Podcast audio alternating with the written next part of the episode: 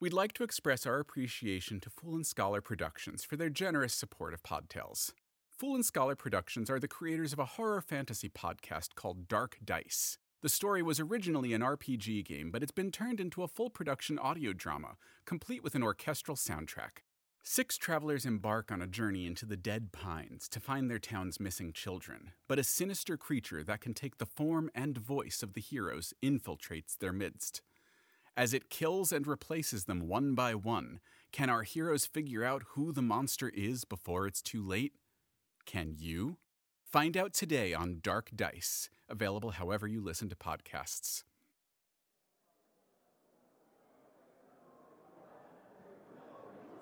I've been meaning to listen to that. Tell me more about it. Welcome to Folklore.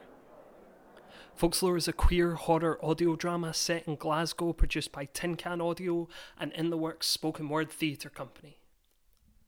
Folklore deals with aspects of the queer experience that embody the dichotomy of a life lived between two worlds.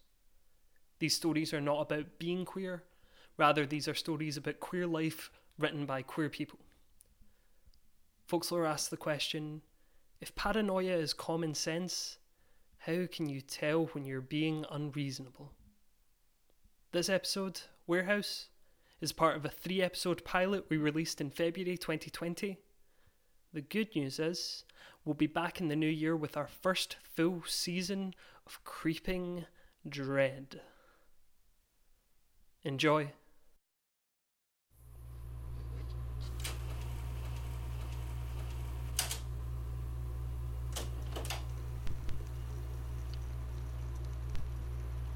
So, Matthew, tell me about last night. We decided to meet on the corner of West Street, You and Luke? me and Luke. I took the number two and waited by the gates. He was late. The air was cold and the wind cut through the holes in my gloves and dampened my old shoes. I paced at the entrance, stared at the smashed windows, the heavy wooden doors chained closed. I was worried. What if he didn't show? It said we'd meet at eight. And when was this arranged? We'd met in the south side. The house where the Hutchie folk go dancing, spent the night laughing and chatting. The rich kids were there, but they didn't seem to see us near the end of the night. He suggested we should meet up. And that was last night. Yeah.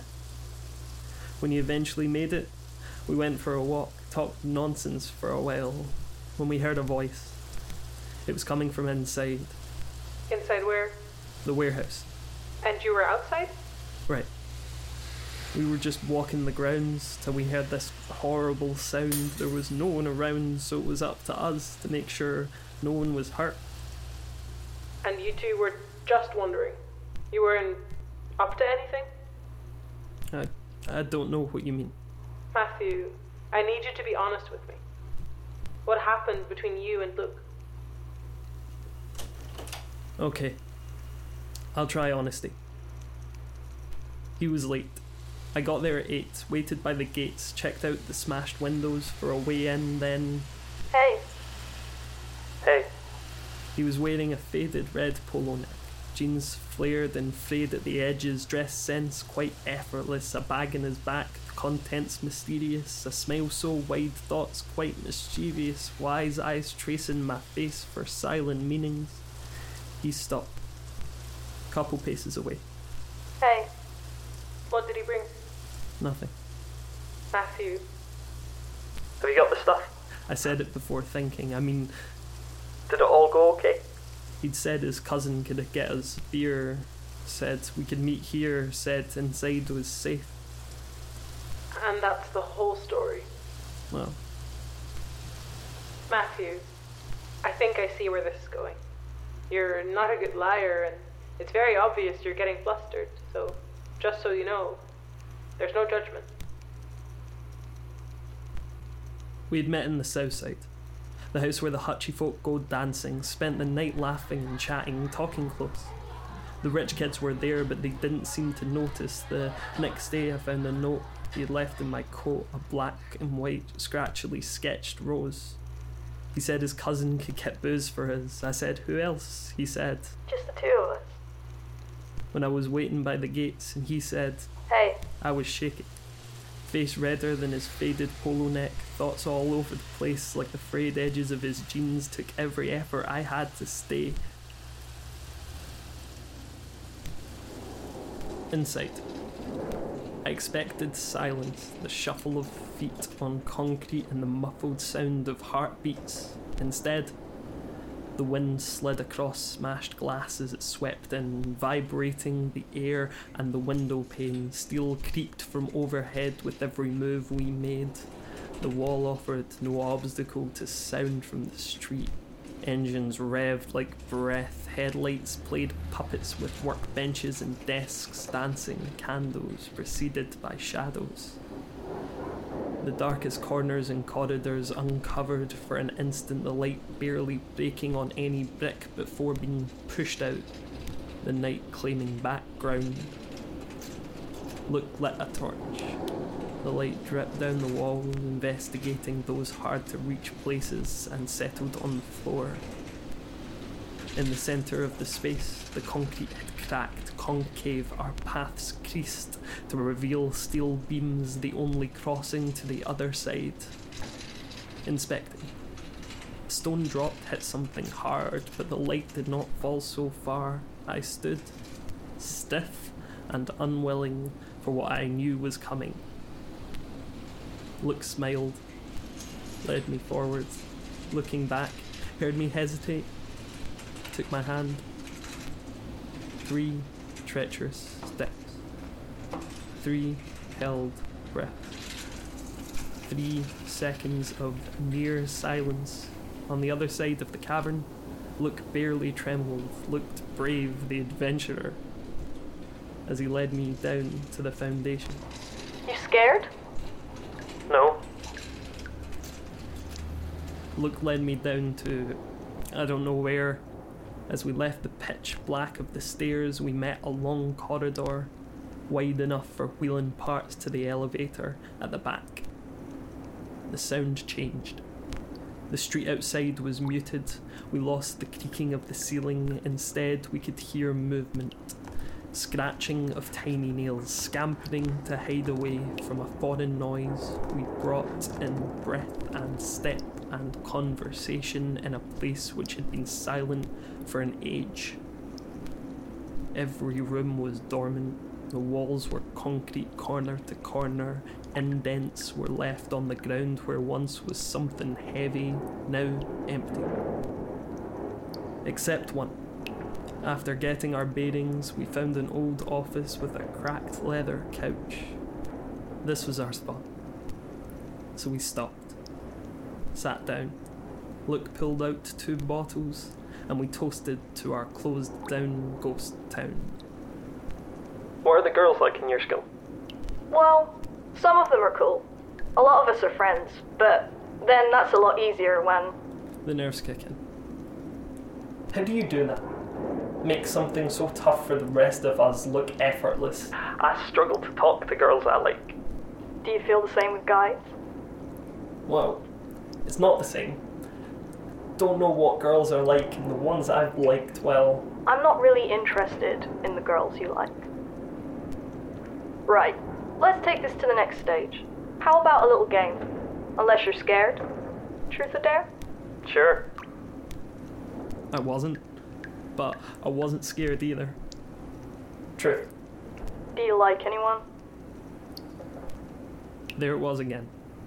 That confidence, his whole body open as he talked like this, while I'm closed off, knees together, hands in my pockets, hiding on my side of the couch, he's lounging about. Okay, there. You can't take it back, you already said truth. Not the rules. Those are the rules. Not my rules. Okay, You go first. ask me anything. Damn. I'm bad at this. You ever done weed with the Hutchie kids? Is that a serious question? Because it's a wasted one. Yes, a couple of times I've gone round the back of that flat with a couple of guys. Okay. Your turn. There. I'm not afraid. If you say so. So, I dare you to stand on your own in the room next door. One minute, no torch. Waste it there. I ain't scared.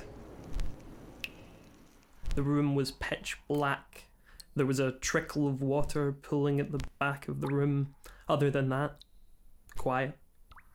Couldn't hear Luke, or the wind, or the cars. My fingers fidgeted, heart raced. I waited. Lost count.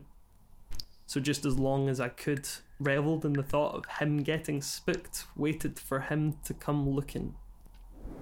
Eventually, I went back to our room. Okay, I did it. Back to you. Truth. And try and make this one good.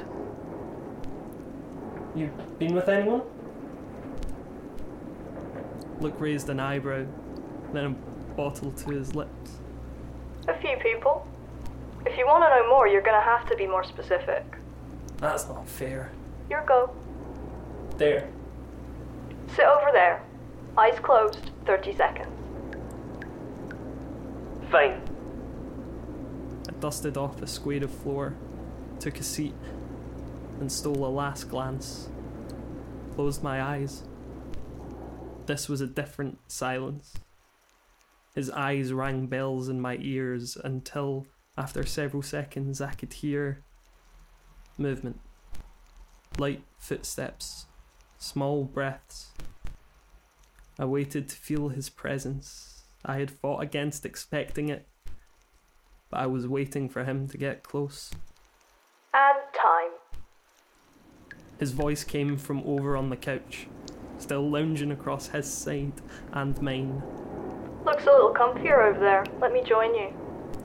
He picked up his bag, bottle, sauntered over. Truth. Do you like him? Yes. You need to get better at this. Don't worry, I'll be here when you get it. It's on you, Matthew. He was right. He'd done all he could. True.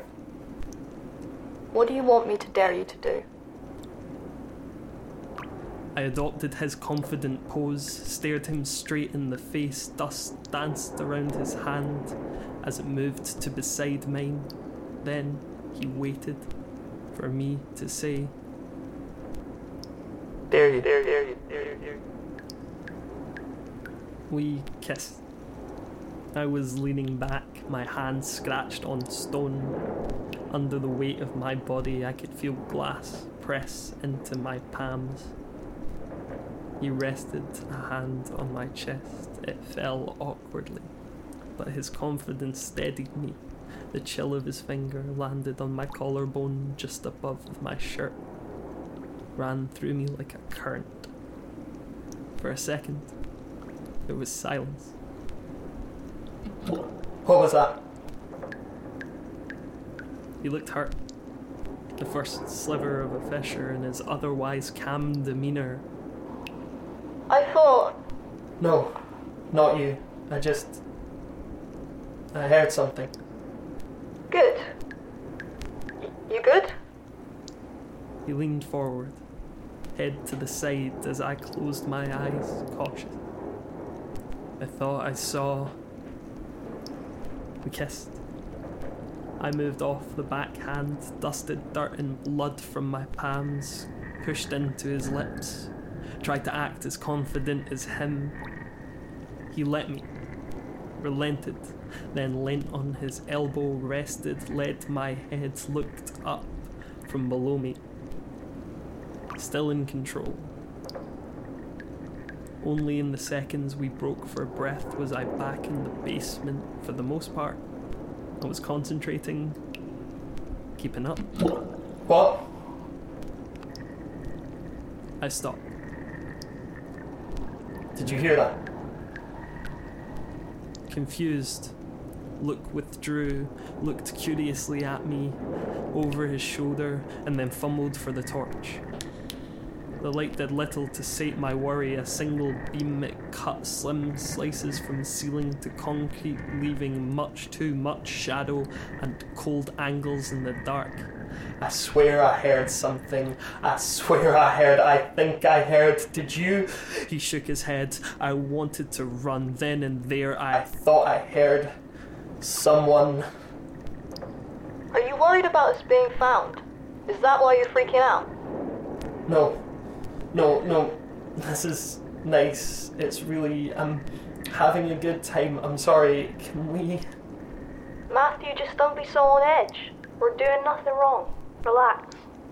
We went in for a kiss, but I'm not just being skittish, and I don't want to think something's wrong. I just. I just. I just. I think I heard someone. his smile let out a sigh of light scorn, and the moment of tenderness, of trepidatious steps taken, were gone. We can leave if you want. I don't. Confessions come in whispers. They need to to be heard. He sat back down beside me, hand on my knee, his face turned to meet the soft centre of my cheek. As I looked up for a second, cam covering the space, I closed my eyes in comfort. On the lids was imprinted a face. God! I couldn't do it. I needed to leave. Something was coming, and it knew we were here. Right, what's going on? I'm kind of getting sick of this. Are you just not into it? There's someone here. Give me the torch. Look over there. I saw a face by the stairs, black eyes, red hair, a blood freezing stare. Matthew, there's nobody there. Luke cut my chin. His face had changed. It was stern and strange, concerned and pained, worried. Contorted and concentrated, and I wanted him to kiss me to get back to that silence. Then the torchlight flickered. Not from its source, but from where it fell on the wall. A shadow passed by, and now it was back in its element. We wouldn't find it in the dark. I need to leave. Trust me, this is not what I wanted, but this place, this building, my mind, something is haunted. The walls were closing. The ceiling was rising. The wind was whipping up dust and dirt. My hand was stinging with blood, red and wet. An omen of dread felt a tug on the back of my shirt. I'm going. Footsteps echo through the corridors, stamping, breathless, ringing. Didn't stop when I paused, hand held out to look in warning. Silence. Then scuttering, tiny nails on concrete, this time like an April shower, a torrent of water splashing over glass and scampering away as quick as it came, a horde at our feet running from something. I looked up. The ceiling caved in above, a single set of headlights illuminating faces on every surface, barbed wire scraping against the walls, mouths screaming, silent hills. Look. Luke? I'm here. I, I thought I saw a light in the room we went by. Look. This place is broken and creepy. I think I'm beginning to agree. Until we get out of here, please. Don't leave me. Okay. He held out his hand. I grabbed it. We clambered past the stramash of cracked ceiling and stone, the torch light doing little to steady our woes. Look, lurched it left and right, ahead, behind. We stopped every few seconds to listen, feeling a presence on the edge of our vision. Longer we wandered the corridor, the wider it grew constantly expanding page and with stalking pursuit until the door to the stairway came into view. Darkness. Slow, deliberate steps. Listen for the expected echo. Waiting. Silence feeling the pock-marked walls, something to hold on to, the skin of the building as we headed for the exit. The warehouse, the workroom, the windows, the headlights, the howling wind, the hellscape ferrous smell, the ceiling, the high-walled cavern, the crushed floor, cave-in.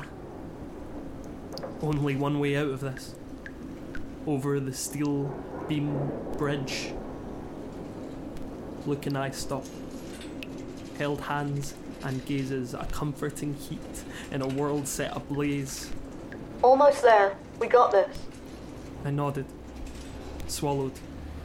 He stole a kiss, and pressed me forward. Three treacherous steps. Three held breaths. Three seconds of near silence. One. I can feel him behind me, too. He moves onto the steel beam three. I've made it to safety. I can breathe. Matt? His voice trembled. Two, three. Three easy steps. You're almost there. Take my hand. Matt, I can feel it at my back. Steps two and three. It's easy. Matt!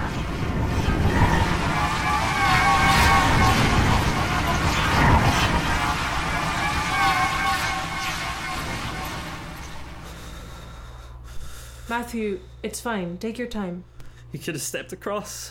I don't know why. Matthew, I need to know what happened. Luke's lucky to be alive. He barely survived. What do you need to know? In the factory, there was only the two of you? I'm not sure. Son, I need you to tell me the truth. I don't know.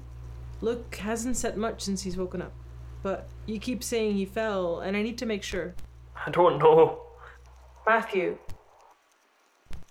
Luke keeps saying he was pushed. We'd like to express our appreciation to Fool and Scholar Productions for their generous support of Podtales. Fool and Scholar Productions are the creators of the award winning sci fi podcast Vast Horizon. Join agronomist Dr. Nelia Eck as she embarks on a spaceship designed to populate a new solar system and wakes up alone on one of the ship's operating tables. Unable to find anyone else on board the vessel, which has numerous mission critical problems, it quickly becomes one woman's fight for survival against the vast emptiness of space. Vast Horizon is available for free however you listen to podcasts, so check it out today to experience new things, new skies, and new people.